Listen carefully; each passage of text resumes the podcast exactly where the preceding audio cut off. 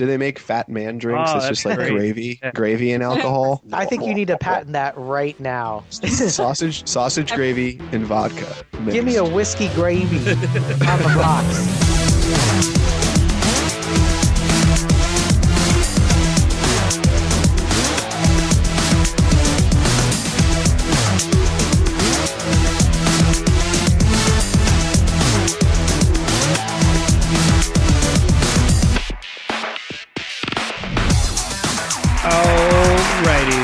To episode 64 of the Rated NA podcast for the website nerdappropriate.com. It is a Sunday evening due to scheduling conflicts for us today, but how are you guys doing? Good. How are you guys? Radical. Fantastic. Doing good. Sweet. It's Father's Day. I've been traveling a whole lot. Yeah, it is Father's Day. Sunday, Father's Day. I actually didn't get to see my dad today, but my dad, I'm actually on the West Coast now. I've joined Team Hillary for about a week, and then I'm going back to the East Coast for a little bit. But I saw my dad yesterday because he came up to this wedding that I was in. Oh, did he come? That's awesome. Yeah, he came. Both my parents came. Awesome, excellent. Which was pretty cool. I don't think I've ever seen them in California, so it was really surreal to like kind of roll up and be like, "Oh, my parents are in California. This is bizarre." So that was cool. But you guys. No, none of you guys got to. Did any of you get to see your dads for Father's Day? I did not. No, I called. No. I called. Yeah, I called too. Good. Yeah. Well, we love our dads. Yeah. Dads are. So what's been going on? Other than daddy love. Man, I was going to ask you if you had any stories to tell based on your recent events. Oh. Or any stories you wanted to tell. Yeah. I guess. Well, I can tell one in person, but one will not be on the podcast for. That's fine. I will be ostracized by many people if I tell the story of what happened to me. But let's just say, anyone, Scott, you've played Saints Row 2, right? No, I haven't. I've only played the third one. Oh yeah, Saints Row the third. Sorry, and like I have. There are a couple weapons from that game that surfaced in a particular bachelor party that I was a part of. Oh my god! So I'll kind of leave that one up to your imaginations. That's ridiculous. It was pretty unique. It was a unique life experience.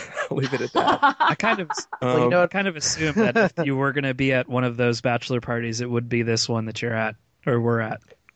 Yeah, and. I was the best man, so I was supposed to like plan all of this, but I don't know anything. Well, I know a little bit, but I don't know a whole lot about San Francisco. So a lot of the guys that live up here planned the events of the bachelor party, and I was totally cool with that. Yeah. So I just kind of rolled with the punches. And wow, did I experience some new things in life? Oh wow, there's a lot to do in San Francisco. Yeah. So all I'm gonna say is Saints Row the Third. Look at the weapon. Look at the weapons listing online and use your imagination. And man, that's awesome. Fart in a jar was not one of them, by the way. It's like they say, man, YOLO. YOLO forever. Yeah, for real. That word is banned from our podcast. It should be from here on out. It should be banned from every podcast. It is. And other than that, I've just been traveling a lot. I'm for those of you who know a little bit about California. I'm podcasting from. Pleasanton. You know where that is, Hillary? That's in the East Bay. Yeah, it's kind of the boonies-ish. It's kind of like about, 40 minutes from the city.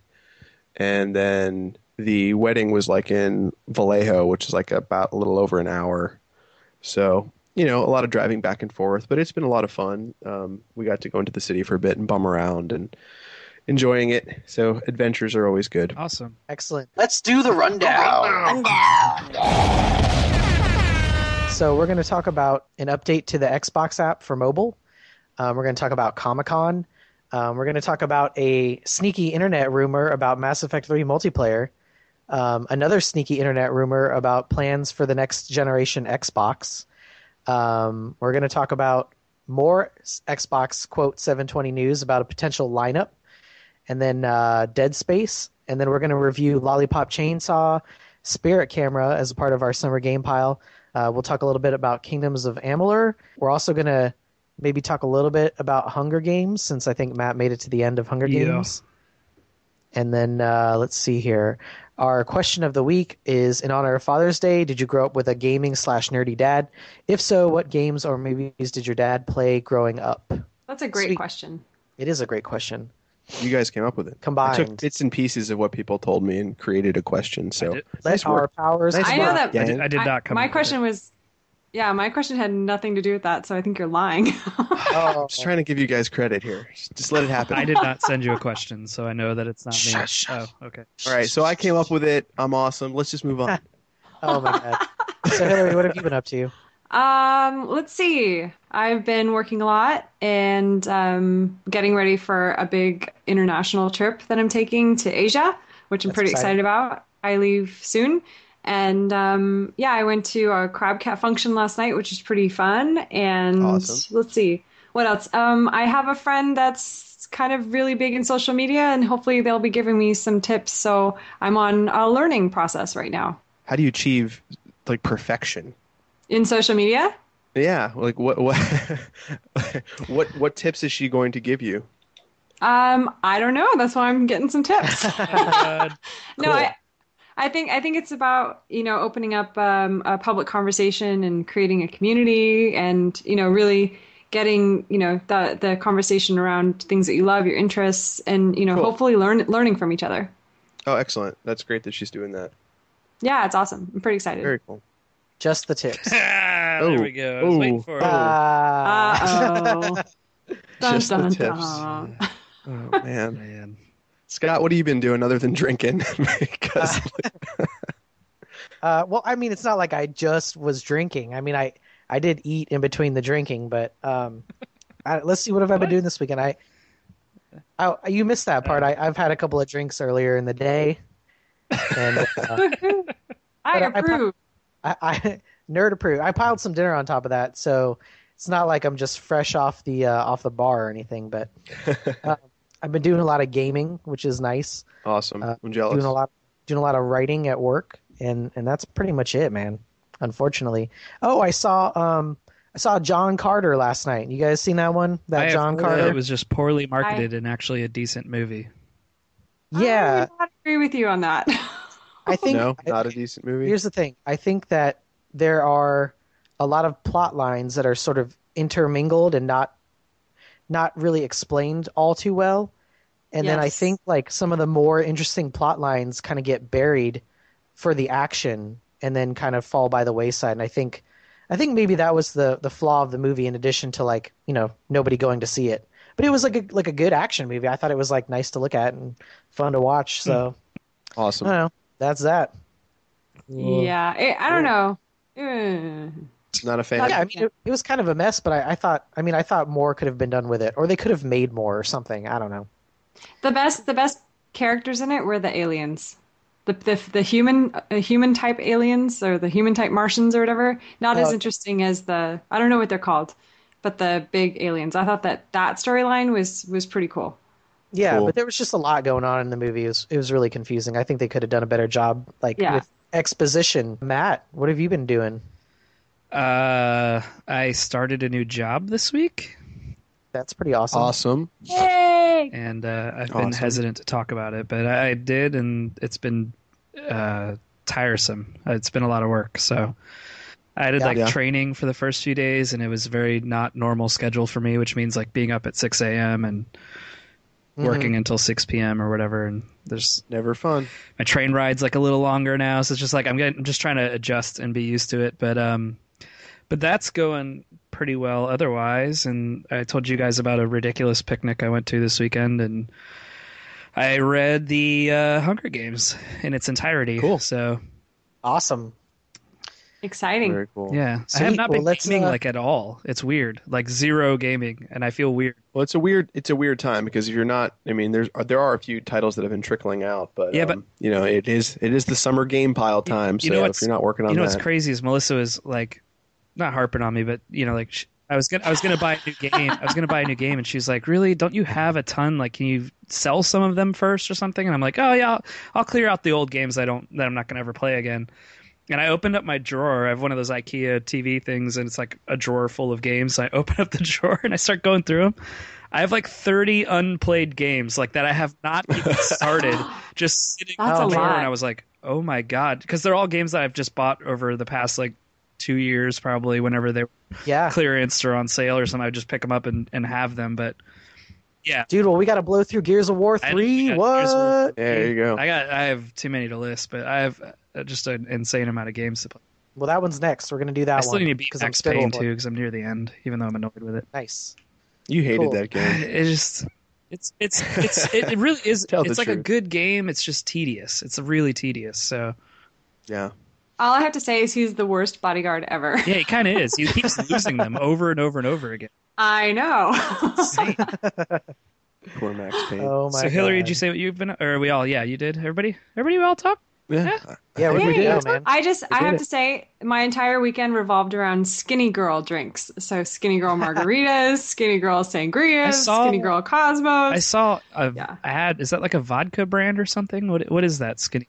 No, so one of the chicks on the Real Housewives of New York City, she kind of branched off of that and started her own like fitness stuff, like books and videos, I think. And she just kind of started developing herself as like a healthy living type person. And she developed this drink line that's like low calories, low carb.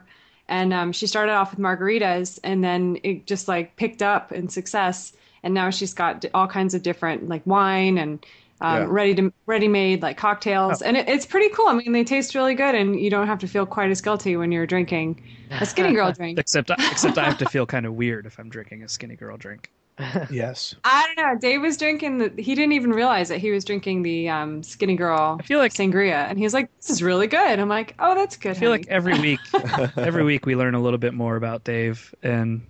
I know. I cannot wait to hang out with him in July. I'm really excited about this. Yeah, he's multifaceted.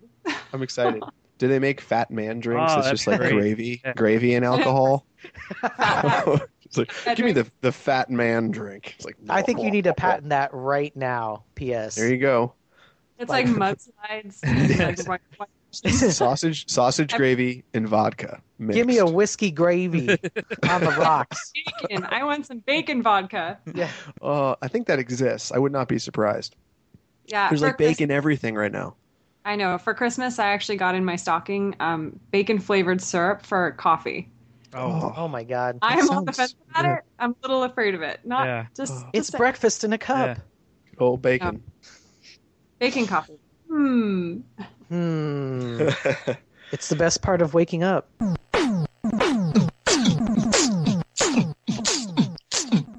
News. Okay. If anyone has tried out the Xbox Companion app on Windows 8, you'll notice that there's some functions built in that allow you to connect to your Xbox if you're on the same wireless network and browse content and launch applications and control the Xbox. Well, just after E3...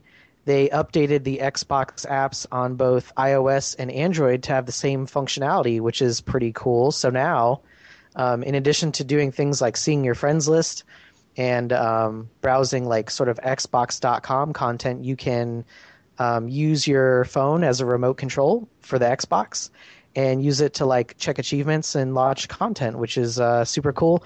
And I think really what this is it's sort of like a setup or like a precursor to what's eventually going to be smart glass probably later this year, which is very cool. So I downloaded this. Does it work well? Yeah. Oh, yeah. Oh, sorry. Go ahead, Matt. I downloaded this. Does it just recognize when your Xbox is on or something? Or I think what you do is once you launch the app, you flip over a couple of pages and then there's a button that says connect to Xbox.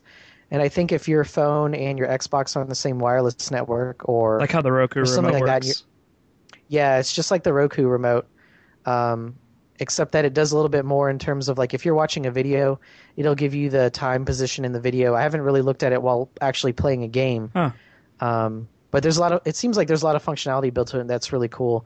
And I really do think it's a setup for smart glass because I was looking at some screenshots for Dance Central 3, and I saw one of the screenshots was like a picture of a cell phone with like a track list in it, so you can like browse through songs and like launch the next song you want to play and stuff like that. So I really think that's the start of Smart Glass, which is really exciting. So cool. Kind of curious to see what happens with that. Yeah. So I have a question. Yeah. Yeah. Good. So you know how when you're online on Xbox and you can see what your friends are playing and what level they're on, or what, you know, if they're, what style they're playing, what level, whatever. Yeah, I keep on friends all the time. Yeah, I mean, it's fun to stalk friends, right? Yeah. But have you ever, absolutely. I don't know, it could be just me, but when I'm trying to like get through a game fast, like let's say, you know, I'm not a bad player, but like sometimes I'll admit it, I'll take it down to casual once in a while. Yeah, I'm always fearful.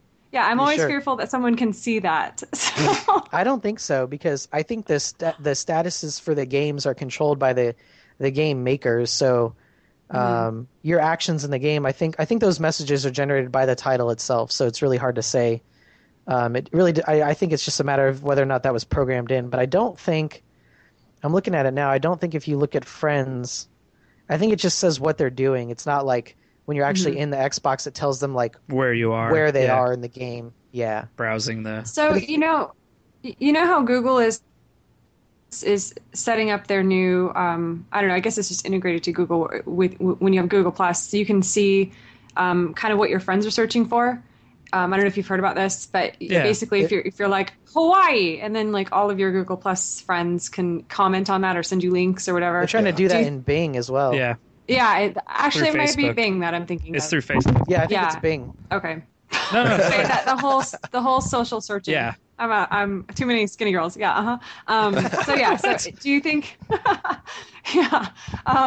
that maybe with, you know, this new Xbox app that potentially, if let's say someone's watching something specific on Hulu, do you think that it'll become a social thing? You know, maybe you'll comment on it like, oh, yeah, that was a great Mad Men episode. Or, yeah, that Saturday Night Live was amazing. Yeah, I think so. I don't know.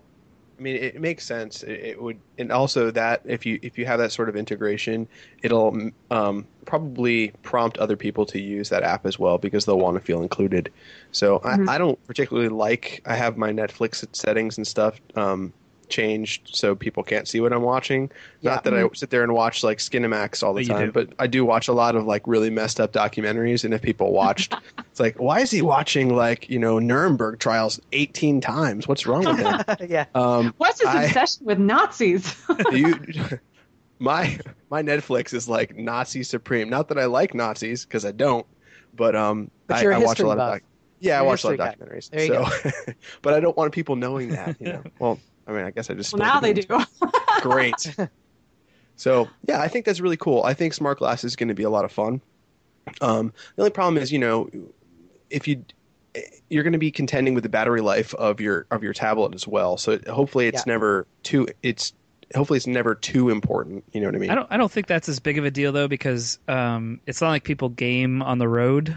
Well, I mean, people game on the road, but it's not like... This is usually a living room device, so if you're... iPad sitting next to you, it's not like you can't just plug it in if you really want to use it, you know, while you're... Yeah. And really, like, when I'm away from the house, the extent of what I do with the Xbox app is I turn it on, I see if anyone's playing Mass Effect, so that when I get home, I'll jump on and start playing. And that's really all I do with it, you know, when I'm not at home. Well, also, this opens up the ability so that, you know, when your wife is sitting in the other room, or your husband, depending on who you are on this podcast, is sitting in the other room... You can get on your phone and change and pause and switch the videos while they're watching them, which is really the best part of having phone remote access to any video device in the house. Exactly. That's pretty cool. Indeed. All of a sudden you switch it to like My Little Pony. It's fantastic. I've done it. You know, our wives would probably actually really like that. Yeah. Oh, thanks for putting My Little Pony on. We appreciate that. Yeah. So next up is I put an article up when I first got here because there have been a couple, I don't want to say leaks, but the different networks are actually releasing their Comic-Con schedules before Comic-Con actually has their official schedules posted. For those of you who have been to Comic-Con in the past, you know, like the official San Diego Comic-Con schedule doesn't go live until about like a week before Comic-Con, so you actually have no idea why you're going there until you actually, you know, you have to get your tickets about 9 months in advance, but you really don't even know who's going, but you know, pretty much a safe bet that everyone is going. So I just kind of wanted to ask you guys, are you going to try and hit up any, you know, for those of us that are going, sorry, Scott. That's okay. Next year, I'll get you a ticket this year. for those of us that are going, is there anything you're like super looking forward to? Is there anything you wouldn't want to miss? I know Hillary's going to be working for the majority of it, so I don't even know if she's going to get an opportunity to actually see anything. But is there anything you guys are kind of looking forward to? I'm going to camp out for the Twilight panel. Are you? No. I wasn't. No way. Hey, to each their own. I like a lot of messed up stuff. So if you like that, I wasn't even going to tease you. No. I would Twilight be people. Go ahead, Scott. I was going to say I would be excited for the Fringe panel. Yeah, because it's the last one. Yeah, I know. Such a super fan. The Fringe panel did get announced early. It's going to be on Sunday this year. So the good news about that is, for those of you who've never been to a Comic-Con, Sunday is like the quiet day. And by quiet, there's still 100,000 people plus there. Mm-hmm. Yeah. So it's not quiet at all, but it's more quiet than the other days. So panels are generally easier to get into on Sundays. And a lot of shows that are kind of, I don't want to say on their way out, but shows that are in their last season are being moved to the Sunday panel time slot. So... Fringe is one of those. So hopefully we can get in there and see what they have to say. Oh, it's going to be so bittersweet. I'm so upset. But I'm glad they get a finale. So yeah, absolutely. Hey, Ash. Absolutely. Does this Wednesday list mean that it's a preview pass only thing? Yes. Yeah. Go ahead and read through that, Matt, if you wouldn't mind, because I don't have it open. So Wednesday, July 11th, which is preview night, you're saying it's going to be, I don't know what this is, but 666 Park Avenue. Arrow, Cult, The Following, and Revolution are all going to play their pilots in Room 20. And the reason that's exciting to me is because I was like, oh, Arrow, I wouldn't mind checking out that show, but it's in Ballroom 20 on Thursday, and that's one of the rooms that's like near impossible to get into generally. Yeah, absolutely. So that's kind of cool. Yeah, the thing that's cool that they do is they do a preview night, so you can go on if you get your tickets early enough for Comic-Con. You can go Wednesday night to the night before the con actually starts, and they'll have a tiny little bit of programming, but they'll open up the show floor. This year they're showing, and they do this, they do this all the time, but this year they're showing a lot of pilots for shows that are new next season, so you can actually see them, months and months and months before they're out. I do kind of want to check out a couple of those, so I may actually see if I think Arrow and Revolution are two that are on my radar right now.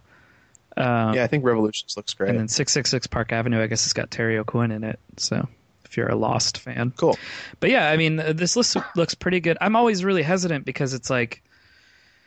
Not that I'm not a panel person. I'm not good at waiting in line for 5 hours. So I did this 2 years ago at the very end and then wished I had done it a lot more, which is kind of picked the more offbeat kind of quirky panels, the voice actor panels and the author panels, things that are less trafficked than these massive. The TV and the movie ones are like impossible to get into half the time. Yeah. And just huge, huge, huge lines. Yeah, absolutely. I don't know. I'd be willing to check out like there's certain ones that I think always put on good ones, like the Adult Swim guys. I know always do awesome panels, and I think you've gone to some G4 stuff, Ash, that you said is always really fun. Yeah, they're fun. I think it's a question of like, after going to so many of these conventions, it's like risk versus reward. The whole point is to have a good time. So if you want to be like, the information travels so quickly now, you're not going to be the first person to know anything anymore. By the time the panel's over, it's going to be on every blog site on the planet. So you don't have to worry about like, being the first to know, what's happening, in the next season of Fringe, because it's going to be all over the trades in like 2 seconds. So just do what you have to do to have fun, and never wait hours and hours in line for like anything. That's just kind of a waste of your time and energy. Well, but you could get a lock of Anna Torv's hair and take it home with you and put it in your binder. I think your binder. I think I'm definitely gonna try and check out this preview night stuff. I think the Nerd HQ stuff sounds awesome. I'm probably gonna do a couple of those, and then otherwise, like I said, I'm gonna in and out on the quirky panels. I need to talk about Scott's hair binder that he's. Did you guys catch that? He just said he was going to store Anna Torv's hair in his binder, and I want to know. Well, it's Scott. He's not going to leave it unorganized, hanging around somewhere. Come on, right? That's true. It's probably. I just thought it was an appropriate time. That's like DNA. Are you going to like clone her? Oh, that would be brilliant, and I'm sure she would like it. Being like a fringe person. So. Like it. Oh God! Thank you for cloning me, strange boy from Florida. I just thought it would be an opportune time to say something creepy about my love for Fringe, and That was the best I came up with. Not Joshua Jackson, but Anna Torv. Oh, yeah, definitely Anna Torv. I did, to make you feel better, Scott, I did see a Fringe panel a couple years back, and she was really, really funny and seemed like a really cool person. So that awesome. Probably makes you feel even better about your clone collection. And, like, honestly, like, after that show's over, I'd be excited to see what John Noble does afterwards. I think he's going to be great. The Crazy Doctor? He's an incredible actor, so we'll see. He'll be amazing. Cool. Are any of you going to go? Is anyone going to go to the masquerade?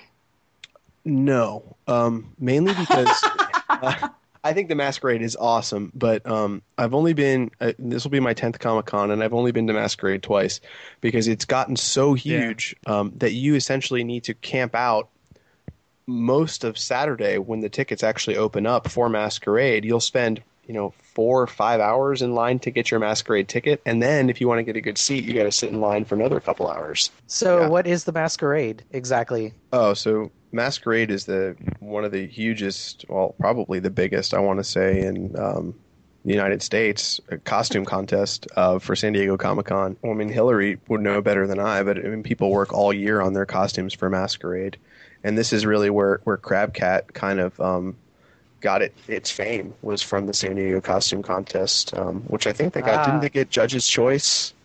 Wasn't their big reward? Yeah, so you'll see it. You saw the Comic-Con movie, right? The Morgan Spurlock Comic-Con. Yeah. So that's the big competition that they were in during that movie. So Holly got Judge's Choice. But yeah, that was really the beginning of the Crab Cat group getting noticed. And that was unfortunately before my time. I came on like the month after. But no, I mean, it's a great place to showcase, your art. So for cosplayers and for, people who want to get into the art design and practical effects industry, it's a great place to get seen and noticed. So it's pretty awesome. Fantastic. I think that the bar has been set super high. I mean, not just by Holly, but by other really talented people. So, cosplay is only getting better. Yeah, I mean it's getting to the point where it's almost ridiculous, though, because I've seen, like, even when I went to it a couple years ago, there were guys that were dressed up as Transformers, and their costumes would actually transform with them inside the costumes. And it's like, that's crazy. Where do you go from there? It's absurd, So I mean, the level of talent is pretty incredible.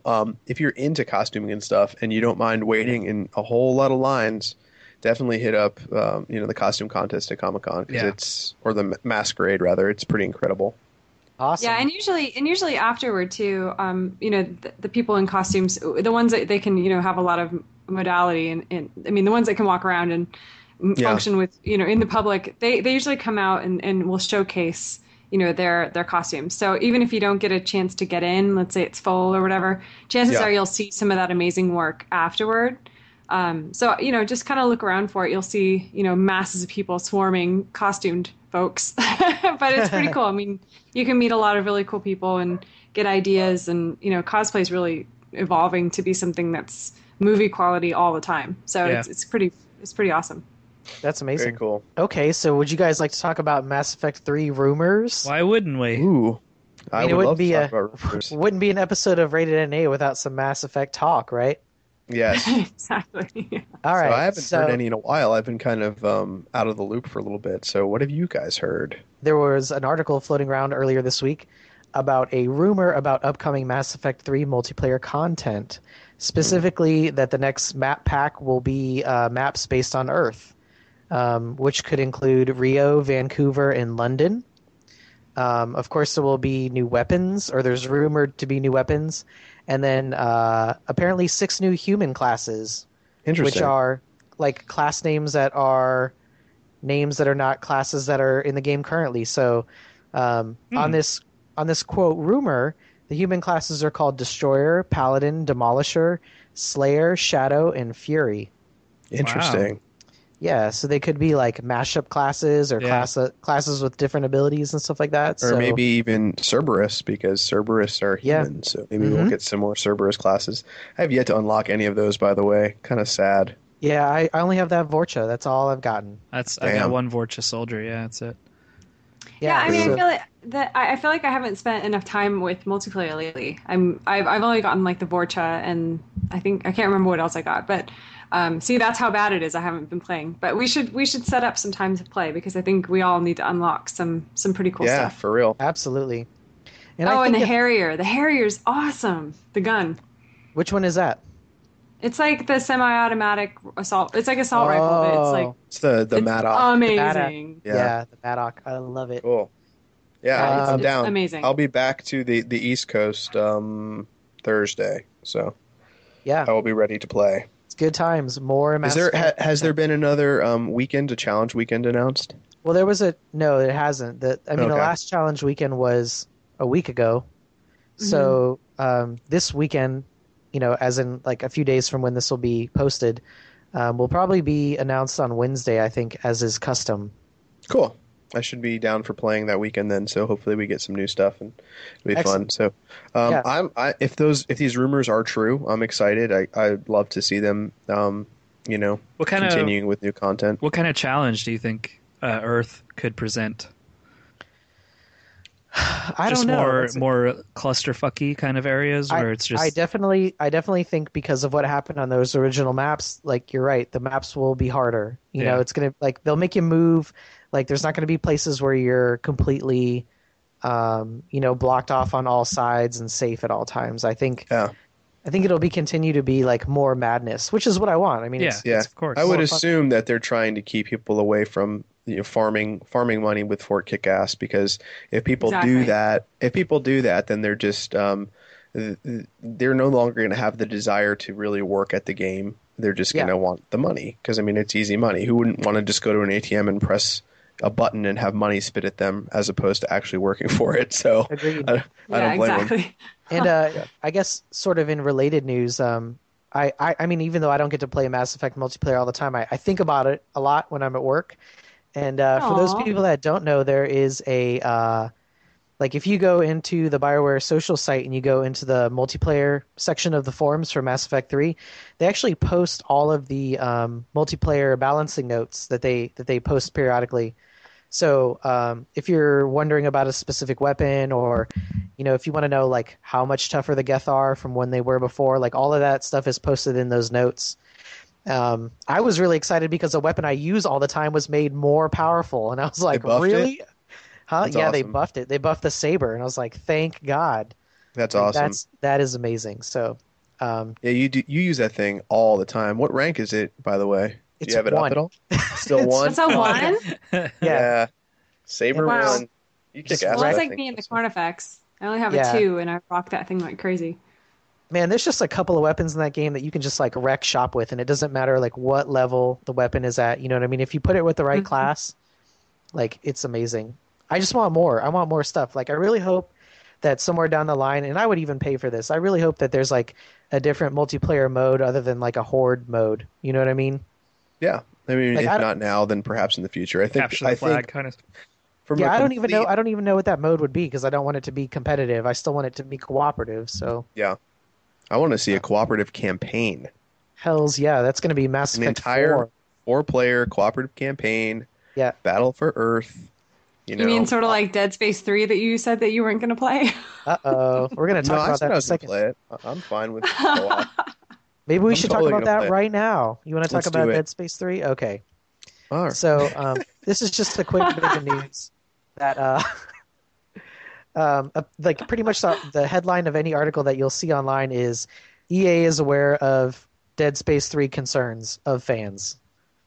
So basically, like the way I wrote it in the show notes is that like EA knows that they're caving in with Dead Space 3. You know what I'm saying? Like yeah. We talked about that in the last podcast, I believe, how we're like, oh man, we hope Dead Space doesn't become something that it's not. We want it to stick to its survival horror roots, blah blah blah blah.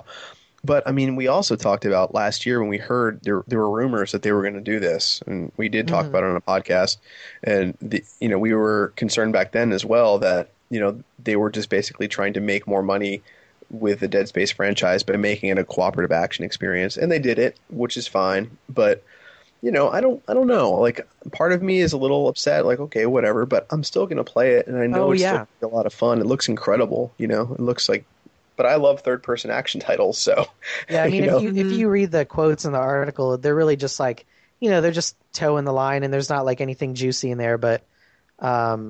you know, they're basically saying, like, you know, yes, we're aware that it's co-op, and, like, we know that the fans think it's not going to be, like, as, like, this, like, terror scary, and it's going to be more, like, jump scary, and, you know, they say that that's not going to be true, and it'll still be scary and stuff like that. So, you know, it's going to be one of those wait-and-see things, but now we actually have a reaction from, you know, somebody on that side about fan concerns. Do you think that they were listening to our podcast? Oh, yeah. I would never say that again because you gave me so much shit last time. I was just waiting for it. You know, no, it's possible, right? I learned my lesson. It's possible. Sure. Yeah. Or we're just so in touch with the community, right? That's exactly what it is. I mean, this is definitely. I mean, we do represent a pretty unique demographic on the podcast. Like all four of us are very different gamers, mm-hmm. and we all enjoy very different things. But it's like, you know, so we do. You know, the stuff we talk about is relevant. I would like to think. I concur. Yes. I don't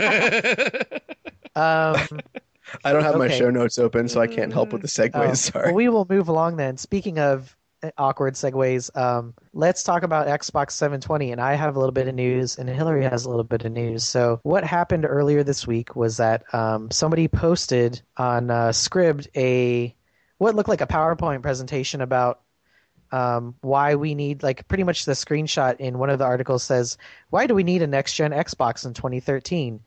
And it's a very, like, business-oriented presentation where it's like, you know, we have threats from these, competitive threats from console makers, competitive threats from people that make, you know, home theater boxes for your living room. And then there's an interesting slide here in the screenshot about current Xbox 360 limitations. Yes. And it might provide an indication as to where the Xbox 720 might go. So the concerns are no full fidelity AAA games plus Kinect version 1 sensor. Let's see what else. Xbox limitations will not support full range of XTV platform scenarios. For example, 1080p video plus video chat plus HTML5 apps. That's really interesting to me, but... Yeah. Lacking modern entertainment capabilities such as Blu-ray and native 3D output. I'm excited about the Blu-ray. I think that's pretty fascinating too. Is there a 4-disc changer in there? There's not. They're missing out. Yeah. No, that one was not a limitation. They did not list that as a limitation of the current limitation, Xbox 360. Only one disc changer inside of our current Xbox. Oh, man. I hope the thing is like the size of like a large suitcase. Like, check out this bad boy. Oh my God, it's absurd. I mean, if they really did everything that is listed as a limitation here, like cannot run always on, cannot run multiplexed or concurrent applications. Like, can you imagine? Like, oh, I'm playing Mass Effect. Let me bounce out of that and like go to my Hulu real quick and pull up Colbert Report or something. You know what I'm saying? Like, yeah, it makes sense on PC. You're kidding yourself. It 100% makes sense on Xbox. You know, you're playing it kind of already does it. It just does it with self-service stuff. So, like, if you're playing a game and somebody signs online and starts playing a different game, like, you get all that activity, that messaging and stuff. But what if it's with their apps? Since they're launching this whole app platform with Hulu and all that kind of stuff, now it could say, oh, Ash just jumped on and he's watching, you know, Stephen Colbert. Do you want to comment on it? And you could be able to do that without, you know. Or how about this? How about I can launch side by side a game and ESPN at the same time? Something like that. Maybe like a little picture-in-picture. I don't think that'll happen. I always hated picture-in-picture. Yeah, I know. I'm pushing it. I don't know why. The more I think about it too, like why don't they have Xbox? Why don't they develop it to have a battery? So let's say you can make it more portable.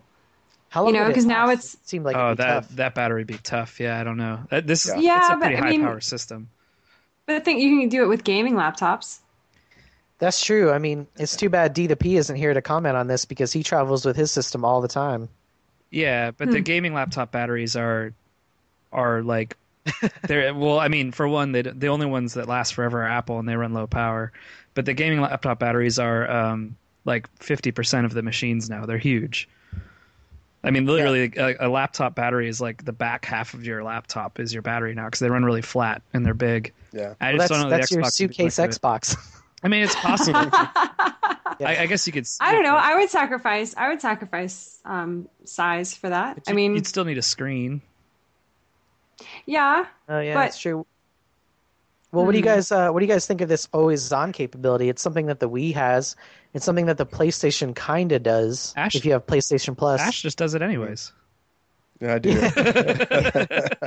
I'm sorry. Let me say then, always-on/low power.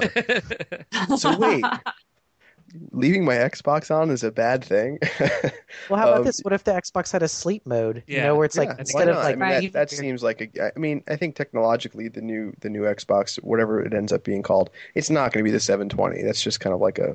Yeah, yeah. It's going to hopefully it's something cool like Ticonderoga or like something awesome.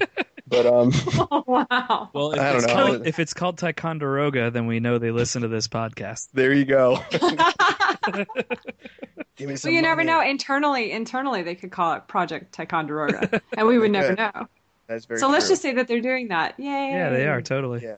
But just seeing the recent screenshots of the new Unreal Engine and stuff, I'm excited because more horsepower is really. I don't care about all. I mean, I do. I think all the new bells and whistles are awesome. But what I really want is more processing power. I want it to be faster.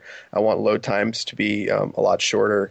No pop in, no pop out, that kind of thing. Like when you play a game like Skyrim, you can actually see the mountains in the back draw in, and some games still use fog and stuff like that. So I think it's going to be able to enable developers to really use a lot of the technology that's been available to PC gaming for a while now. So how about more co-op experiences with more processing power? Yeah.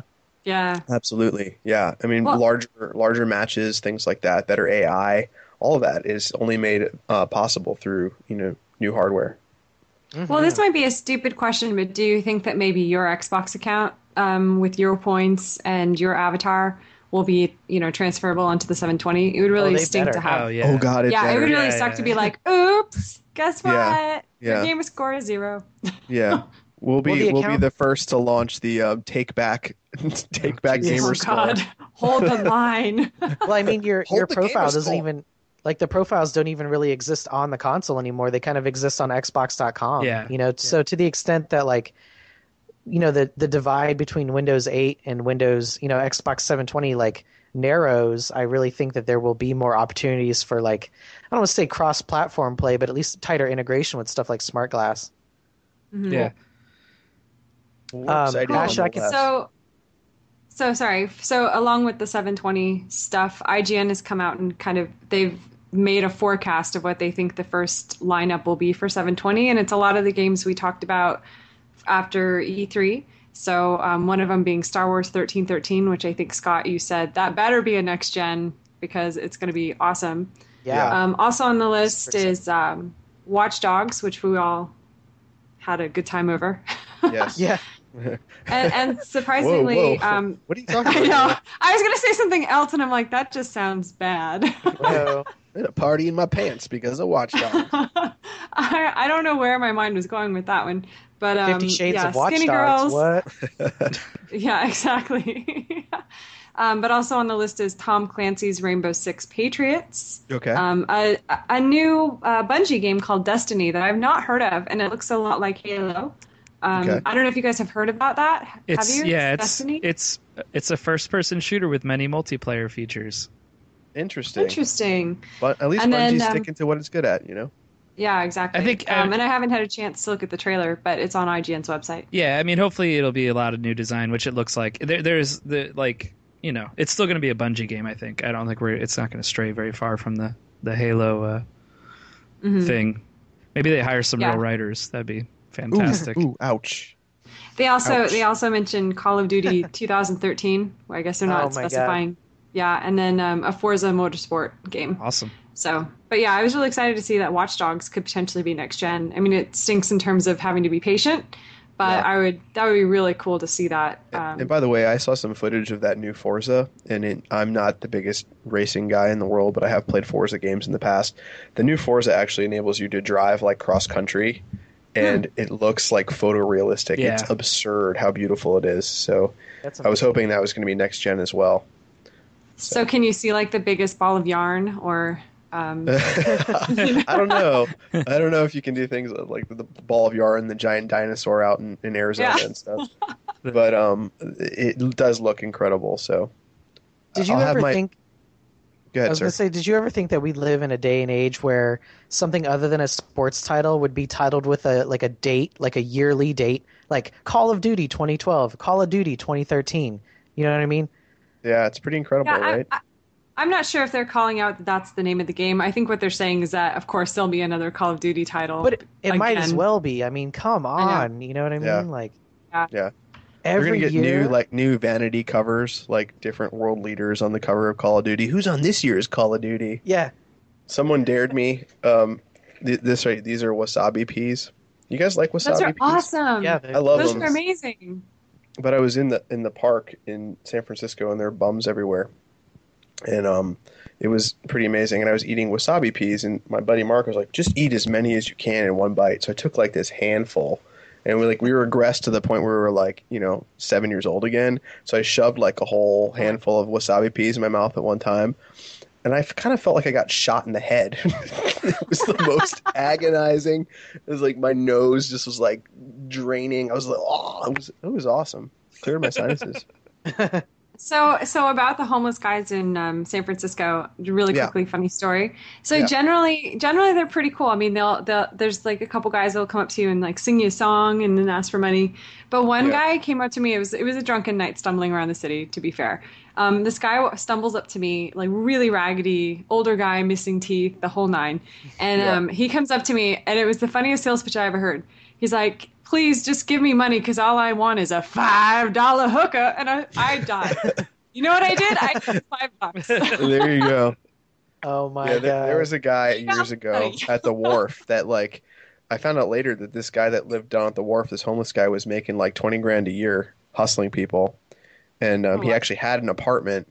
So the first guy did not. Well, the first guy he just had a sign that said, "Why lie? I need a beer." And that guy made a ton of money. But there's also the guy, the very famous Bushman.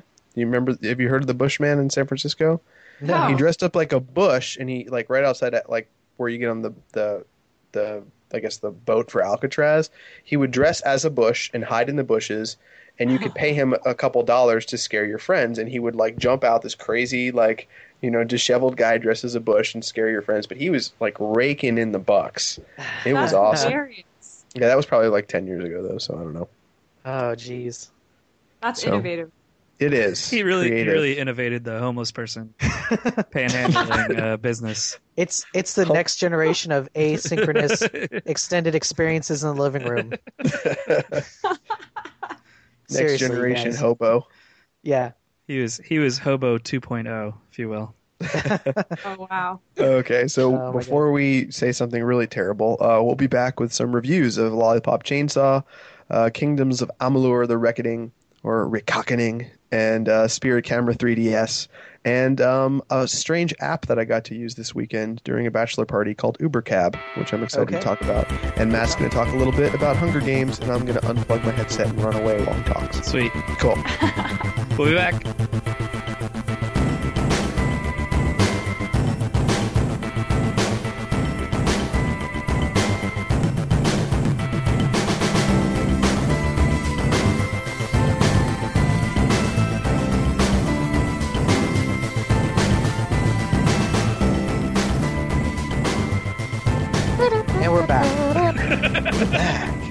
You just heard some music, and now we're going to talk about some things.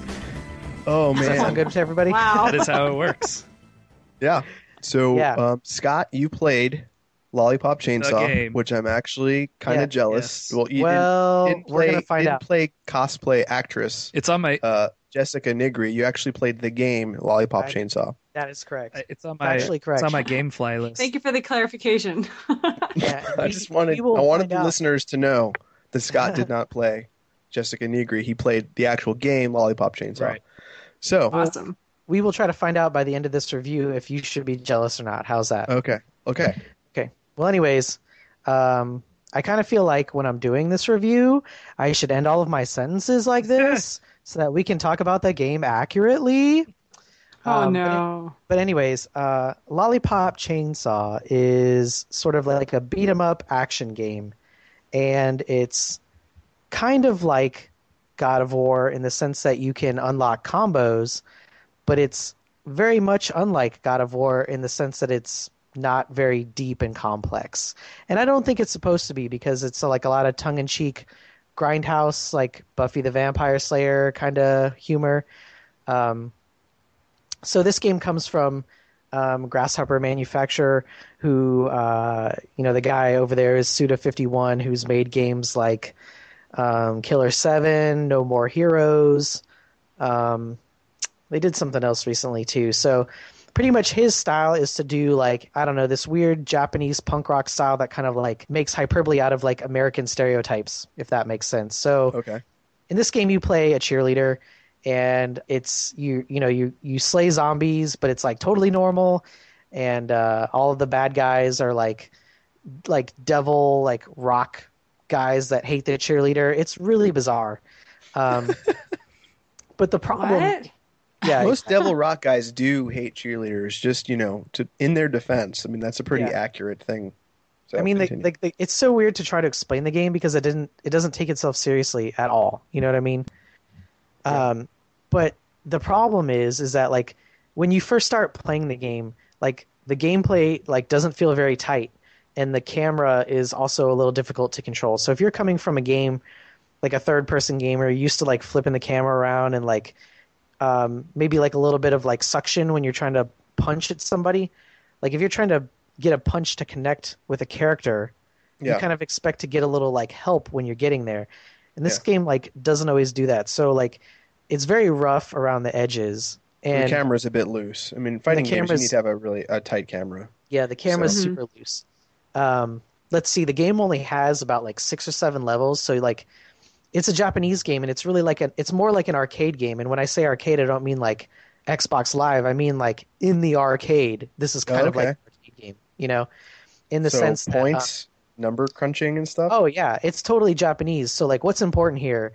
Score attack, time attack, and your reward for beating the game is playing it again. You know what I mean? Those are the cornerstones of all Japanese games that aren't RPGs. I think I'm pretty sure. So unfortunately, that's kind of my beef with it, is that when you play through a game where the point of the game really is to have fun, beat up guys, unlock stuff, unlock costumes, unlock abilities or whatever, I played through the whole game. I don't think I unlocked more than 30% of the material. And because there's only 6 or 7 levels to play through, and really the reward is now play through the levels again on score attack, or now play through the levels again on very hard mode. And for me, there just wasn't enough there to want to keep playing. Am I really going to play more hours of this game just to see the girl in another costume? Yeah. I guess that's the problem. The answer is yes.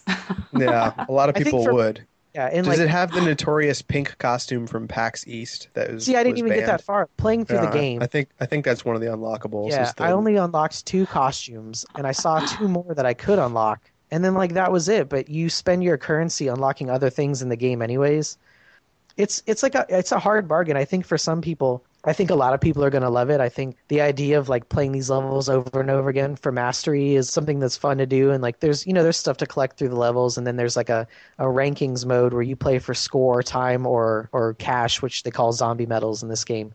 Yeah. And you can see how you stack up against your friends and stuff like that. It's a really fun game. But when you compare it to other games where the campaign is longer and you have by the time you get to the end of a God of War style campaign, you're pretty certain that as long as you've played well, you'll unlock maybe 90% of the content. You know what I mean? Mm-hmm.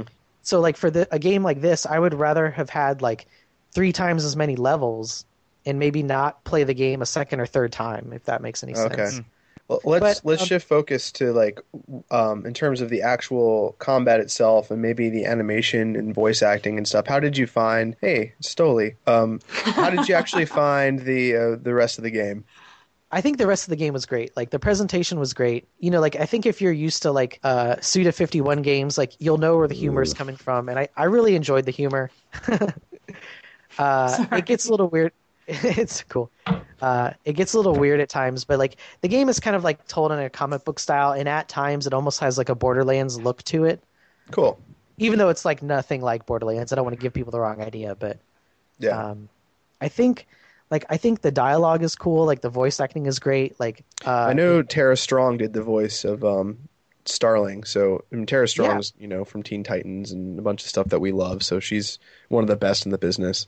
Yeah, so I was happy that they picked her for that. So absolutely, the delivery of the jokes is good. Like kind of one-liners that come at the right times to make the game like cool. I mean, like I was interested. That's the problem, is that I was interested the whole time I was playing the game. Like I was having a good time, but then when I got to the end, I was like, oh. You know, like I don't know that you I just wanted it to be a bit deeper. You wanted like maybe the narrative to be a little bit more rich, and you wanted the story of the cheerleader to be deeper.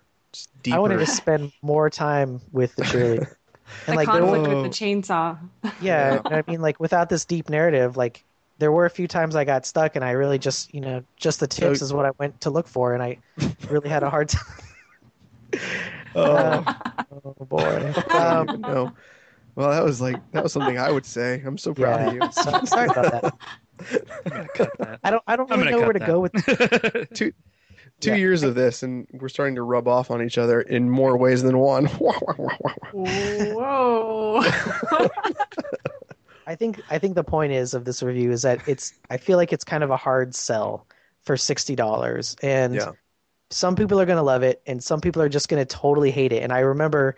Our buddy Derek asking me on Xbox while I was playing the game, he's like, what do you think of Lollipop Chainsaw? And I was like, I can't decide if this game is horribly awesome or horribly bad.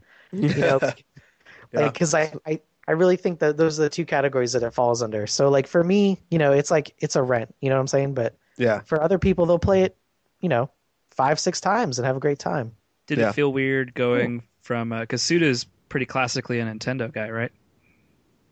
Well, he yeah, his first like couple of games were on Nintendo, and I think they ported No More Heroes to PlayStation 3. Oh, did they? Okay. And I thought it was supposed to come out on Xbox Live Arcade, but I'm not sure it ever did. Yeah. Okay. And like there were definitely things in this game that I was like, oh man, if this was on the Wii, this would be kind of interesting, But like, when you're just pushing buttons, you're like, okay, just a controller. But I could almost say at times like this would have been. Great with motion controls, like not motion controls, but like with the Wii controls. Yeah, oh, okay. Not like Kinect. Well, let's move on. So Scott, I'll talk about my really quick. So I haven't gotten to play much because, like I said earlier, I was traveling a lot. But what I did get to fiddle around with was a new app that's on both iOS and Android, and it's called the Uber Cab app. And if you guys haven't heard of this, it's absolutely phenomenal. And I don't. Yeah. I think Matt actually mentioned it to me before, but for those of you that live in like a big, big city, Uber probably exists in your city. And what it is an app that you hold on, my earbuds coming out. It's an app that you actually just type in. It actually links to your checking account.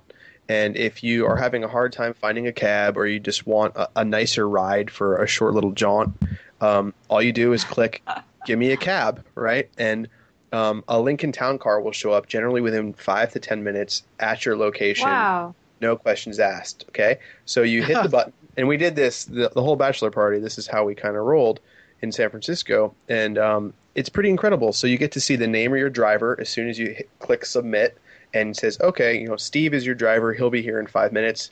Lo and behold, 5 minutes later, the Lincoln Town Car shows up. You don't have to fiddle with any buttons on the app at all. It takes it directly out of your checking account, along with the tip and everything, and he just drives you to your location, says, have a nice day. Does it take out the fare? Yeah. And the tip, or just the tip? The fare and the tip. He's making a joke. Scott made another joke. Just the tip. Just the tip, Scott. No, it's actually the fare and the tip. So it takes the fare and the tip. It takes it all out of your checking account, and you don't have to ever like fiddle with your wallet or a credit card or anything. And it's pretty awesome. I mean, the cars were really nice. Their leather interior, super cool. So, like in major cities like San Fran, and I'm sure L.A. and New York, they've got these things called livery drivers, I think is what they're called. And it's basically this. It's town car service. And usually what you have to do is you have to call them, order them to where you are. They'll come pick you up, and then you tell them where you're going. And it's like a flat fee kind of service, as opposed to cabs, which you get in, you pay per mile or whatever it is. So what this app did that's genius is basically connects with all these different livery drivers and says, when you have no fare, they just register with the app saying they're available, and the app just kind of shoots them people whenever somebody checks in near them, and then they just go, oh, I'll go get them, pick them up, and then the town car comes and gets you right away without you. And what's awesome about it for you, especially Ash, probably was that you're in a city where you don't know what the numbers are for all the different car services. So all you have to do is go on and just be like, I'm here. And then a car service shows up without any issue. Yeah, absolutely. Pretty awesome. And it wasn't incredibly expensive. It wasn't. It was probably 1.5 times more expensive than a taxi. Was it? Usually they're pretty. Yeah, it wasn't too bad. Yeah, it wasn't too bad. And we didn't go for very long. San Francisco's pretty small, so we weren't spending more than $10, $15 a ride at the most. So really cool. So if you live in a major city and you have want to ride in style from point A to point B for a little bit extra money, get that Uber app and check it out. It's free and it's pretty awesome. So it's kind of like Grindr, but for cabs, right? Cabs, yeah. Scott, just like Grindr. What you are in a? Do you have to link it to your? Do you have to link it to your checking account, or can you link it to your credit card? I believe you can link it to your credit card as well. So it just directly takes it out of your credit account, if you will. Awesome. Can you pre-order alcohol? I don't know about that. You may just want to hire a limo if you want to. You want to go with that level of style. Yeah. You're like two bottles of champagne, please. Pick something up on the way. Pretty cool. I was just really impressed with how professional the drivers were, and like Matt said, they're all off-duty professional drivers that were kind of between gigs at the time, and the cars were all super clean. What really I marveled at was how fast they showed up. It was kind of insane. You're like, hit the button on your phone, and they're like, be outside in 4 minutes. And literally, 4 minutes later, the car pulls up, and you're just like, that's crazy. I just hit a button on my phone, and it summoned a car. It's like it's kind of absurd. So, very cool. There's a service here. Cool. There's a service here in our neighborhood called Eastern, and we use them all the time. But they literally, you'll call them, you'll be like, hey, I need a pickup at my address. And they're like, okay, cross street. And you give them the cross street. And they'll just go 2 minutes and hang up the phone on you.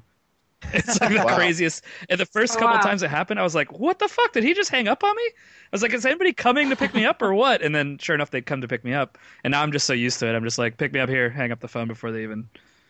It's like they just do it. You hang up first. Just to show them. So, Hillary, you've got more recockening? Oh. Hey, now. Oh, boy. Yeah, so I'm still playing this game. I literally have Dragon's Dogma sitting right next to my Xbox. Every time I turn it on, I'm like, I should try that. And instead, I keep playing Kingdoms of Amalur. So, yeah, I'm 60 hours in. Oh, and there's still so much to do. I mean, my quest log is long, and I'm sure I'm maybe halfway through the main quest. So it's such a beautiful game. It's beautiful. It's got lots to do. I mean, it's definitely one of those games like Skyrim and other RPGs that it's just massive. But I love it. Definitely the tragedy of this console generation.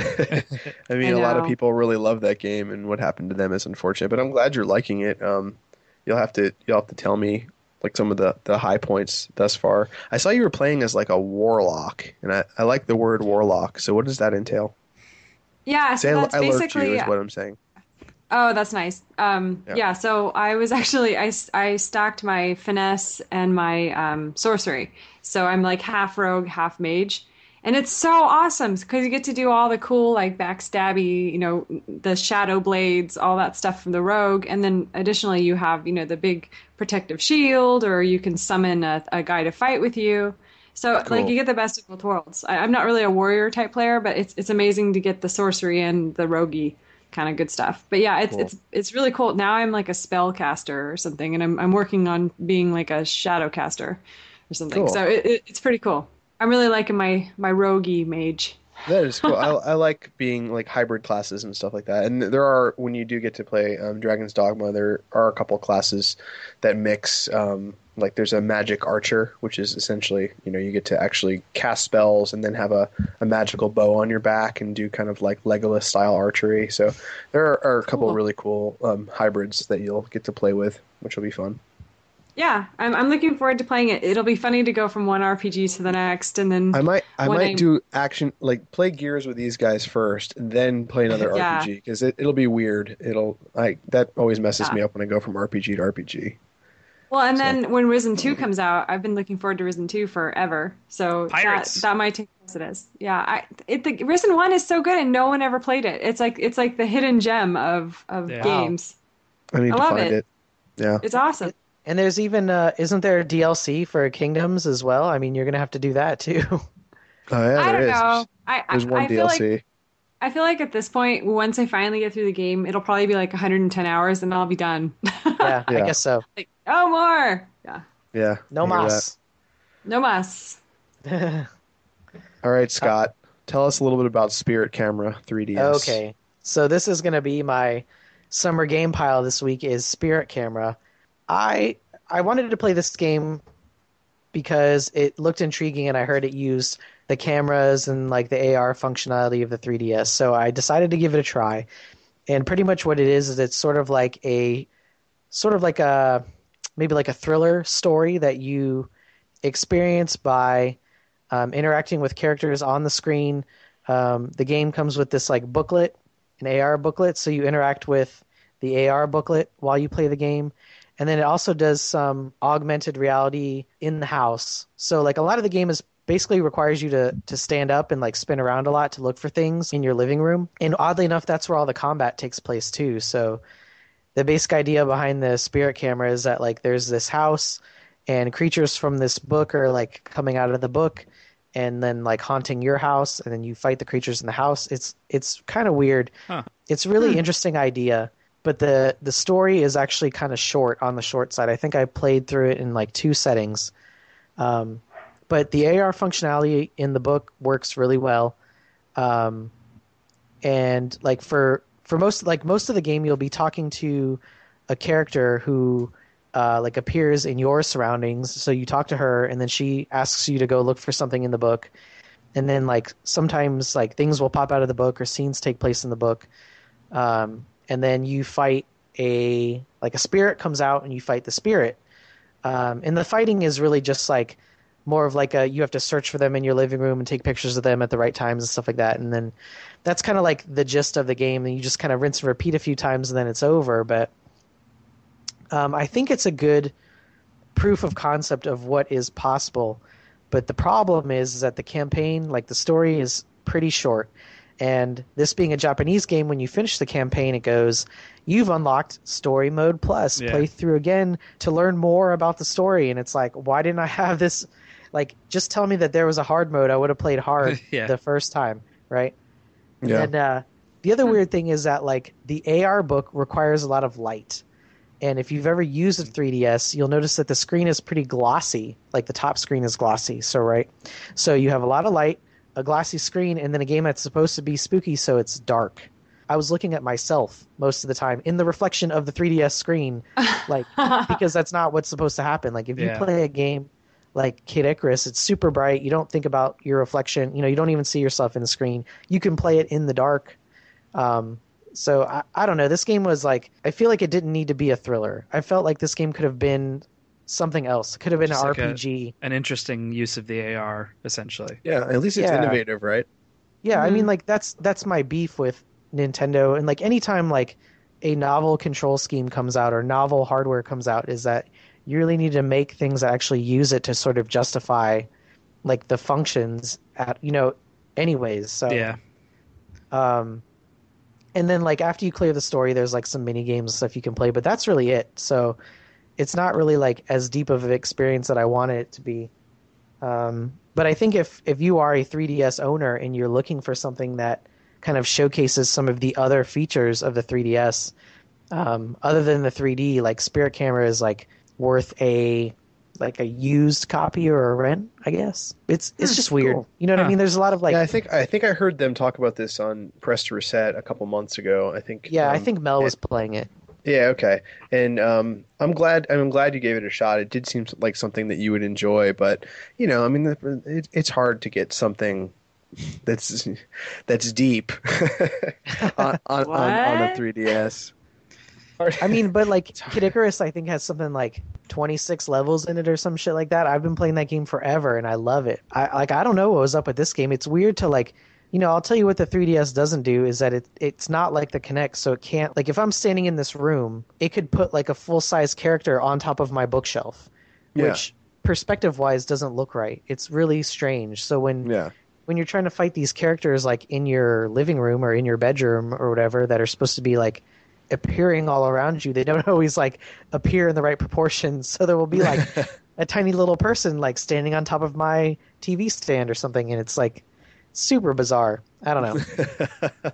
I just I mean, it's a good experience. It should be the start of something that, you know, like this is a proof of concept, not like a full thing, in my opinion. Yeah. Huh. Well, so Matt, you finished Hunger Games. Well, hold on. So just wave your hands at me when you want me back. Yeah, okay? I was going to say we need to warn before we start moving this. I did have 5 minutes. I did have one question, and this is off topic but on topic. Scott, is there a Phoenix Wright game for the 3DS yet, or no? You know what? I don't think there is. That is such a fucking awesome game too. What is sorely lacking from the Nintendo 3DS are first party titles, or like those blockbuster titles like Phoenix Wright. Yeah. Or like even a Professor Layton, which I understand is super popular. So I never did Professor Layton. I played Phoenix Wright, and I loved the hell out of it. I really didn't expect much from it at all, and I ended up really loving the game. So, a game like that would be super awesome, especially with an AR booklet, because if you're like an attorney, you could do like research ahead of time. Yeah, you know what I mean? Yeah. I don't know, man. I'll never know. All right, so Ash is gone. He's in the cone of silence. We've mentioned this a few times that I was reading Hunger Games after. I don't know if I ever made fun of it, but I never was really looking to read it. And then I picked it up. The reason I picked it up was it was on the Amazon Prime's like free readers list. So I picked it up in the in the Prime library and read the first one. I loved the first one. Got the second one. Liked the second one. Picked up the third one. Finished it yesterday. Yeah. So, first we should say this is spoiler full. So if you have not read any of the Hunger Game books, or you've only read one or two of them, or you've only seen the movie and you don't want to know the rest of the story of Hunger Games, now is the time to fast forward about probably 10 minutes and then 5 minutes, maybe 10 minutes and catch up with the rest of the podcast there. 'Cause we're going to talk about Father's Day, and that's a nice thing. So, all right, so I had to look up. I am not good with ending controversies. I put in quotes, okay, because I kind of always just view things as ending how the creator intended them to end, and it's not really my story. I enjoyed it. I'm glad they made it, but I didn't write it, so I'm okay with it ending however they decided it should end. Right. So I had to actually look up the controversy to see what it was, what the hubbub was. What was the controversy? There was a few. Some people thought it was really light and kind of rushed at the end, that they felt like when it ended and Katniss is all of a sudden having kids, and like they just like rush through this epilogue part that everybody's like, well, what the fuck? I would have loved to know what those kids' names were, or what they were doing at the time, you know, like that kind of thing was one of them. The other was that I think some people actually had a problem with the choice of her shooting coin. Oh, really? I totally expected that to happen. Hillary, I did too. Am I right on that, Hillary? Yeah, I did too. That was a controversy, but I agreed with the author on that one. Yeah, I was like... I wasn't really concerned about Katniss's choices as much as I was just... I felt like it was like, and I have to finish this somewhere, so I'm going to end it here. It did feel like that. It felt like they were building, and then it just was like, end it. I'm out of pages. Like, like what happened? Yeah, also the romance, I know that you're not, it wasn't the reason you were reading the book, but the romance aspect seemed really light. I mean, I felt like it was, I don't know. I don't feel like they needed the love triangle. It really felt just pointless. Like, the story between her and PETA made sense to me, and I was like, okay, that's going to be the love interest. Totally cool. Worked for me, made sense. All of it was good. The Gale stuff felt really forced. Yeah. And felt like they were trying to hammer something into the story that just didn't. Like, why can't she just be best friends with Gale? And why can't Gale just be best friends with her? Like, why is there this? It's a young adult novel, right? Yeah, like, why does this love triangle have to exist? And maybe it would in real life. I don't know. You know, like, teenage boys are into ladies, but like. Well, you know, some of them. It would have been a love square with Miley Cyrus, is what it would have been. You know what I mean? Like, it felt really weird. So, and then like that was the other controversy, was everybody was really mad about how quickly Gale's story ended, and it had literally zero completion to it. It just was like, he's in 2 now, doing other things, and you're like, oh, because she literally like. Gets taken by the guards, passes out, wakes up, and then she's married to PETA, has kids, and Gale's gone. And that's like the whole thing. There's no more to it. Right. So I thought there would be more backstory on Haymitch too, like because they kind of build him up this enigma. I kind of feel like that's they're going to do more books, to be honest with you. Oh, do you really think so? I could see a prequel with Haymitch's story. Yeah, they tease around his story a lot without ever really getting into it because they introduce all these old timers. Yeah. Like, well, and also the setting is so rich that there's a lot of possibility there. Like, you know, and how did the Hunger Games start? I mean, they told us in like a, you know, kind of a background, but it could be cool to see, you know, how it originally came to be and the reaction of the districts when, you know, the capital said, now we're going to take your children. Yeah, yeah. There was also controversy about Katniss choosing to do another Hunger Games with the Capitol's kids. Yeah. Mm-hmm. So, and I feel like the drug thing was a cop out. Not a cop out for Katniss, a cop out for the writer to be able to do whatever she kind of wanted without having to have any kind of real reasoning behind it. It just was like, well, she was fucked up and Rapido was fucked up and that's just how it works. And you're like, oh yeah, I thought that was a little weird when he came back like that. Yeah. Well, I don't really like it when writers, use they passed out and then they wake up to, guess what? Everything's different. All over these books. Yeah, I'm not into that. I mean, I get it. Like once is okay. It's like, oh God, that's wow. But I don't know. I felt like it was a device that shouldn't have. So been used. How did you guys kind of rank? For me, it was like Hunger Games was my favorite book. I would actually probably put Mockingjay as my second, and then the middle one felt really rehashed to me, and I just didn't really enjoy it. But I don't know how you guys felt. Like, what were your feelings on that series? I would put them in order, really, as they are now. Yeah, I didn't really care for Mockingjay that much. I was kind of like, I was so confused, like reading through that book. I was just like, I don't even know, man.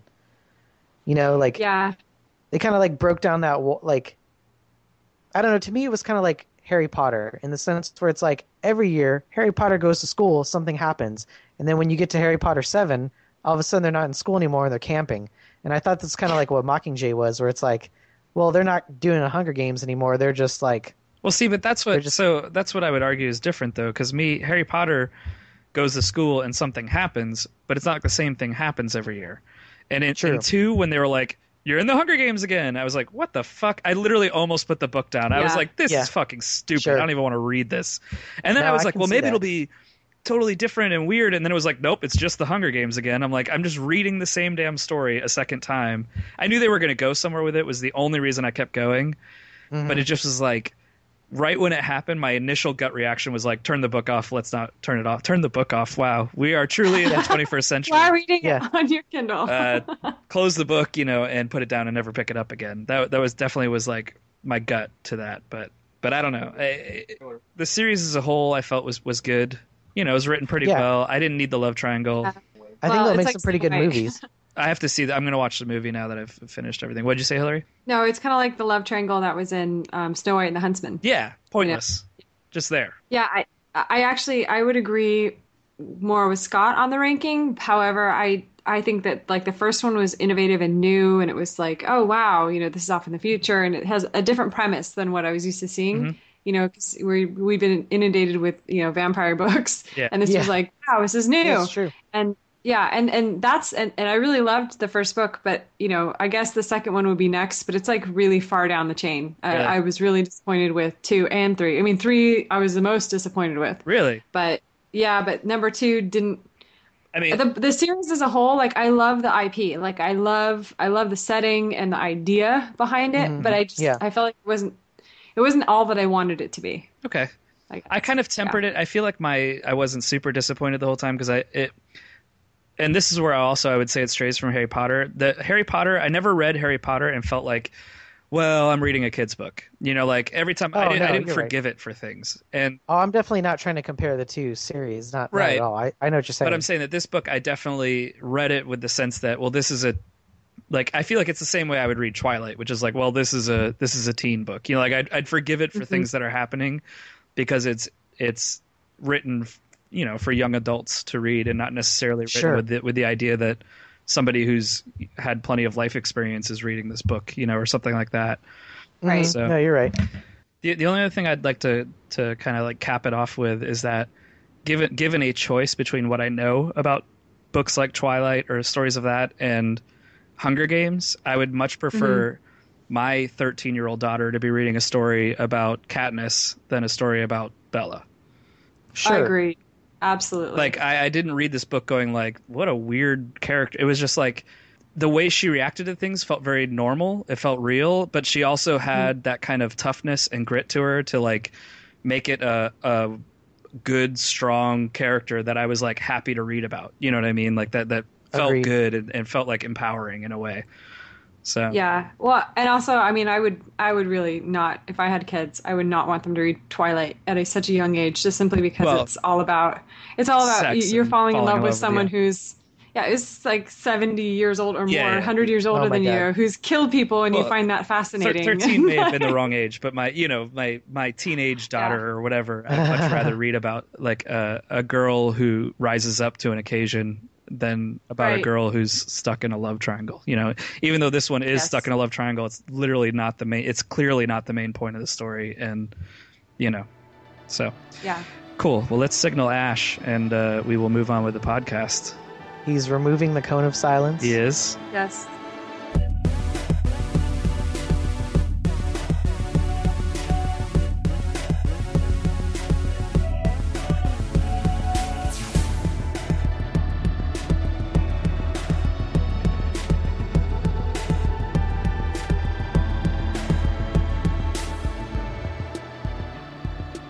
All right, we are back with our Rated NA 64 question of the week. And the question was, in honor of Father's Day, did you grow up with a gamer or a nerdy dad? If so, what games or movies did your dad play? And we have a handful of responses from our awesome community as well as our own. Any of you guys want to actually start off? Scott posted a cool picture today of him and his nerdy dad. Cool. I think it may have been my parents that got me into Disney World. I mean, like most parents do, but my dad didn't do a lot of gaming, but I do remember, like, I think my parents were responsible for me, like, getting started with Nintendo Power when I was a kid, because I remember having that first issue of Nintendo Power. I don't know where it came from, and I think they must have sent it to people in the mail that maybe bought a Nintendo and sent in the registration card or something, so... I mean, without my dad, I wouldn't be a gamer, you know, for them to get me started on stuff like that. It's cool. Which is pretty awesome. So, I mean, I know I would like to get my kids gaming if I have kids someday. I think that would be awesome. I think that it's changed a lot. Like, as you guys are aware, I was just at a wedding for like essentially like 3 days, and there were a lot of little kids there. Those little kids are so incredibly tech savvy, and they walk around with tablets and iPhones, and they're playing with them all the time. And we're talking like three-year-olds with a tablet, just like, you know, not smashing it, not breaking it. They know it's fragile, and they're, you know, using it to play games on their own. And that's very, very different. Like, you know, I didn't get my hand on a game until I was probably like, you know, maybe 7, really. Mm-hmm. First time I played anything, but it is different. And I think gaming is a little bit more acceptable at this point. I mean, social games are just massive, and I think people of, you know, all walks of life are playing them. So yeah, I mean, my dad is definitely the reason why I'm a gamer / sci-fi nerd / you know, all kinds of nerdy movies and TV shows and games. So yeah, I mean, to be fair, I was an only child, so I had to play the part of the son and the daughter. So, you know, I was out throwing like, you know, baseball with my dad, and then, you know, going shopping and getting makeup with my mom, and then coming home and playing, you know, Atari or Nintendo or whatever game console. Yeah. And like, he bought me the consoles and taught me how to play games and introduced me to Star Wars and Star Trek. And yeah, all my nerdy cred goes to my dad. So it's awesome. Good times. Happy Father's Day, Dad. Indeed.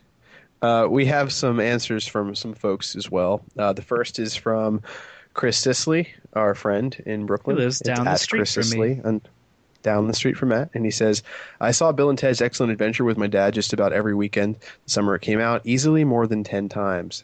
And actually, you know what? I went and saw this with my dad in the theater as well. And I told when I met Alex Winter last year. I told him about this, and I kind of embarrassed myself in front of him. But this was one of the reasons I got interested in history, was Bill and Ted's Excellent Adventure, because it was my first exposure to like a lot of those historical characters. And when I met Alex Winter, I totally just gushed and was like, "You're the reason I'm a teacher," and he's like, "Just get it the fuck away from me." But, so crates, man. Yeah, so crates, right? Oh my God. And now at the end of the year, I actually show that film to my classes, like the last day of class when they're done with their finals and stuff. That is amazing. It is. It is. And they're like, we know all these people. I'm like, yes. So, Ash, didn't your dad kind of foster your love of movies, speaking of that? Yeah, my dad, it's interesting. Like, my dad was always a big movie buff. And, you know, he you know, nothing like the level I'm at now, but he always showed me movies that I shouldn't have been watching when I was a kid. Like, I think I saw Apocalypse Now when I was like 5. Wow. You know, and things like that. And like, I had no filter with movies growing up. And I don't know if that was bad parenting or my parents were just like, he's mature enough. But I talked about it on the podcast in the very beginning, but I had my own video rental card when I was about 7, and I would ride to, I lived on an island. So I'd ride down to the island video rental place called Pick-A-Flick, and I would rent everything. Like, they would rent me rated R movies and everything. And I would just watched every horror movie in the entire video store. So it was, you know, my parents were totally, I don't know why, but they were like, great, you know, watch those horrible slasher films, see what happens to you. So I watched all of them, and, you know, my parents were definitely into the movies and stuff like that. As for games, though, it's weird. Like, I have a very addictive personality. So, like, when I got into gaming, my dad was like, really, he's like, you need to not do that as much as you do. And you know, my mom was the same way. He's like, you spend way too much time doing those video games. Wait, so those are the two best impressions I've ever heard of your parents. Usually it's a fat Italian guy and a whiny Jewish mother. Yeah, that's true. That's true. You need to stop playing those video games. And that's my mom impression.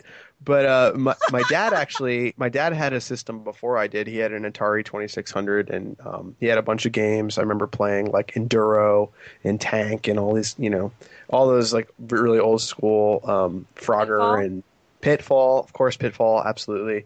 So I played all of those on his system when I was a little kid. And then when I got my first Nintendo and my Sega Master System, he stopped playing. I don't think I've seen him play a game since. So he's always interested when I tell him. He'll you know, see something on CNN about a game. Like, he knew about Mass Effect, and I was like, he's like, yeah, you're awesome. Playing. Yeah, and he's like, you playing that game? I'm like, oh, am I ever? You know. So we'll talk for a few minutes, but his attention span is pretty. He doesn't have much attention span for stories about video games, so he kind of tunes out about halfway through the conversation. See, just really quickly, I just want to let everybody know that my Father's Day gift to my dad was Mass Effect 3. And we spent about an hour on the phone talking strategy today. That's cool. That is incredible. Dad! That is rad. Yeah. Yay, Hillary's dad. That's awesome. Did you tell him what class he should play? No, he actually, no, he imported his save from Mass Effect 2, and he's got his own. He's played the trilogy. Oh, yeah, definitely. Wow, he started with 1. So your dad's actually a gamer, like, right now. Yeah, sort of. He's got, like, a man cave, and he'll, like, escape from my mom. Wow. He can go downstairs and play. We all need a man. Yeah. Or a woman cave in my defense. Yeah. Let's not talk about your woman cave. Let's just... Uh-oh. Zing. Sorry, Dad. Oh. That's unfortunate. We just ruined a precious moment. Don't you feel bad, Ash?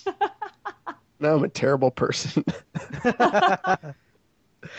Oh, boy. So, at Ariana Lee, our friend Ari Bailey, says, because of my dad, I love Star Trek, Briscoe County Jr., Close Encounters of the Third Kind, X-Files, Outer Space, and Magic. And he bought us a ColecoVision in 1986. So, thanks to him, I know how awesome Burger Time is. And Ari is a total nerd, gaming nerd. She played D&D with us in our troop.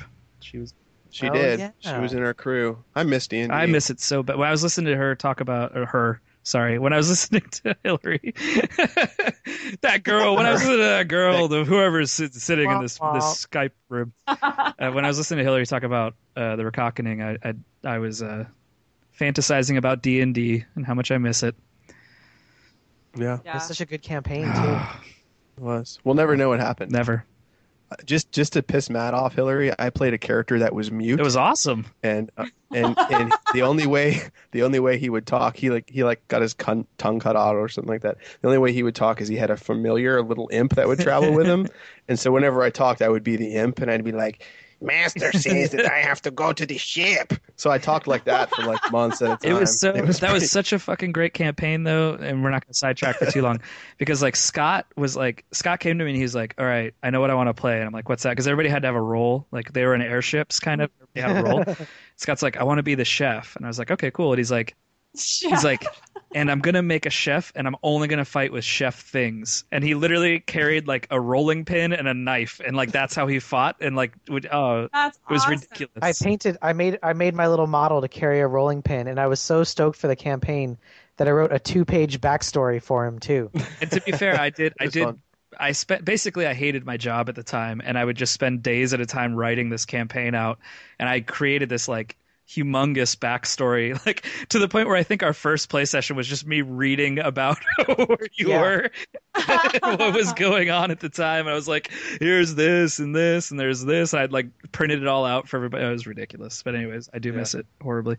That's awesome. So I think I'm the only one left. My dad was not a gamer nerd. He did spark my love of gaming because in like it was probably like 86 or 87. They saved up forever and bought this computer. So we had an IBM in like the late 80s, and all it played was Lode Runner. I played the living shit out of Lode Runner. I played it so much. It was ridiculous. I played Lode Runner in like one other game, and it was like all I got to play, but I played those endlessly. Awesome. That's what started my gaming. But what he really created me as far as a nerdy thing goes was... he's the reason that I like to like take things apart and put them back together.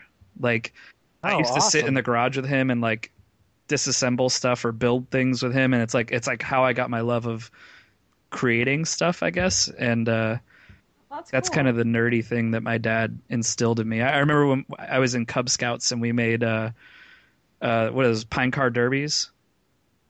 I was like nerd heaven for my dad. Me and him would sit in the garage for like ever. He had like schematics and plans and how we would build it and like shape it and which way it needed to be weighted to run the fastest and all this other crap. It was ridiculous. But yeah, that's what kind of nerd my dad was that we bonded on.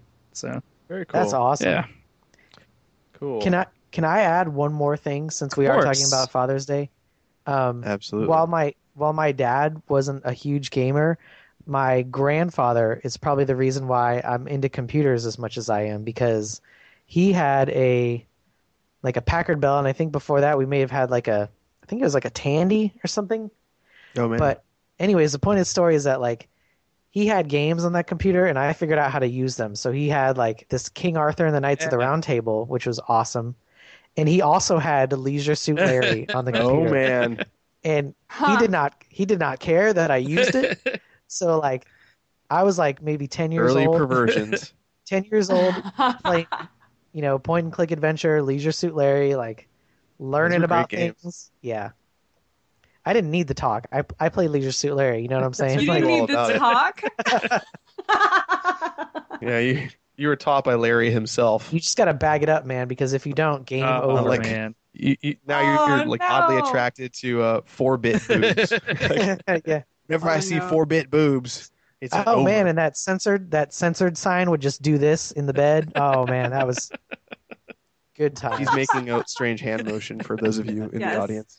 You remember that, because once you bedded that girl at the motel, like it would just say censored. He still remembers this vividly. But this is getting kind of weird. The censored sign would just bounce up and down. He's taking his clothes off. Did you kickstart the Leisure Suit Larry? No, I did not. But you knew it would get funded anyways, you know. Yeah. So, by the way, my dad said when we were talking about Mass Effect 3 today, he said, "Yeah, Ashley likes me again," and I'm like, I don't know if I want to know that. Good time. This is weird. Another 80s. Don't tell mom. Oh man. I know. I'm like, okay. Maybe we'll get Kimberly Brooks on the podcast and really embarrass him. That's what we should do. We should get Kimberly Brooks on the podcast and get your dad in on Skype, and then they can talk, and it'll be the most awkward thing ever. Yeah, and my dad used to be like a radio host. Oh, like what? On radio. What? He was like a disc jockey. Yeah, he was like a really cool dude, you know? Disc jockey, right? And yeah, no, he would dig that. Can you do the podcast intro? We'll just reuse that and just like put a new number in each time. Yeah. 6, 5. He'll do the whole, like, we get a real radio voice instead of my nasally whatever it is voice during the podcast. That'd be great. Yeah, he's all right. He's good. So let's wrap this up. Just like Leisure Suit Larry. Ooh, yes. Ooh. Zing. My dad also bought the Cobra base for G.I. Joe for me for Christmas one year. That big Cobra dome. Yeah. And I was awake, and I heard him drop it out of the closet on top of himself and start cussing, and then kick it down the hallway. And then he put it together, and I like freaked out the next morning. And he told me later, he was like, "Yeah, if you hadn't freaked out, I would have completely lost it Christmas morning." He said it was the biggest pain in the ass to get it out of the closet and then like get it all put together. That thing was huge. Humongous. That was second only to the aircraft which carrier. My friend Tim had down the block. We had the whole G.I. Joe setup. It was amazing. Yeah, I had a friend named Tim who had the aircraft carrier as well. Was it the same Tim? It might have been the same Tim. Did you drive 5 hours to hang out with him? Yeah, spooky. Of course. No. All right, so that is episode 64 of the Rated NA podcast. As always, you can find us on Twitter at NerdAppropriate, Facebook/NerdAppropriate. Where else, gang? Google Plus, Goodreads. We're all over the social nets. We are. As always, a big thanks to Jimmy Hinson, Big Giant Circles, for our intro song. You can find him on Bandcamp or at biggiantcircles.com. We love you for that, Jimmy, you can, in a very dirty way. You can email us all, Ash, Scott, Matt, or Hillary at NerdAppropriate. You can follow Hillary at Hillary Heskett. 1L, 2 T's. I almost messed it up. 1L, 2 T's. Right? Anything else? Anybody else got pimping stuff? Perfect. You want to pimp some stuff? That's you want to pimp things? Plugs. Pimp it out. No, we're good to go. Yeah. All right. I said pimp a lot. West Side. Welcome to the West Side. I'm on West Side today, too. West Side suckers. What? Oh, God. Gangster. Throwing gang sign. Yeah. That was great.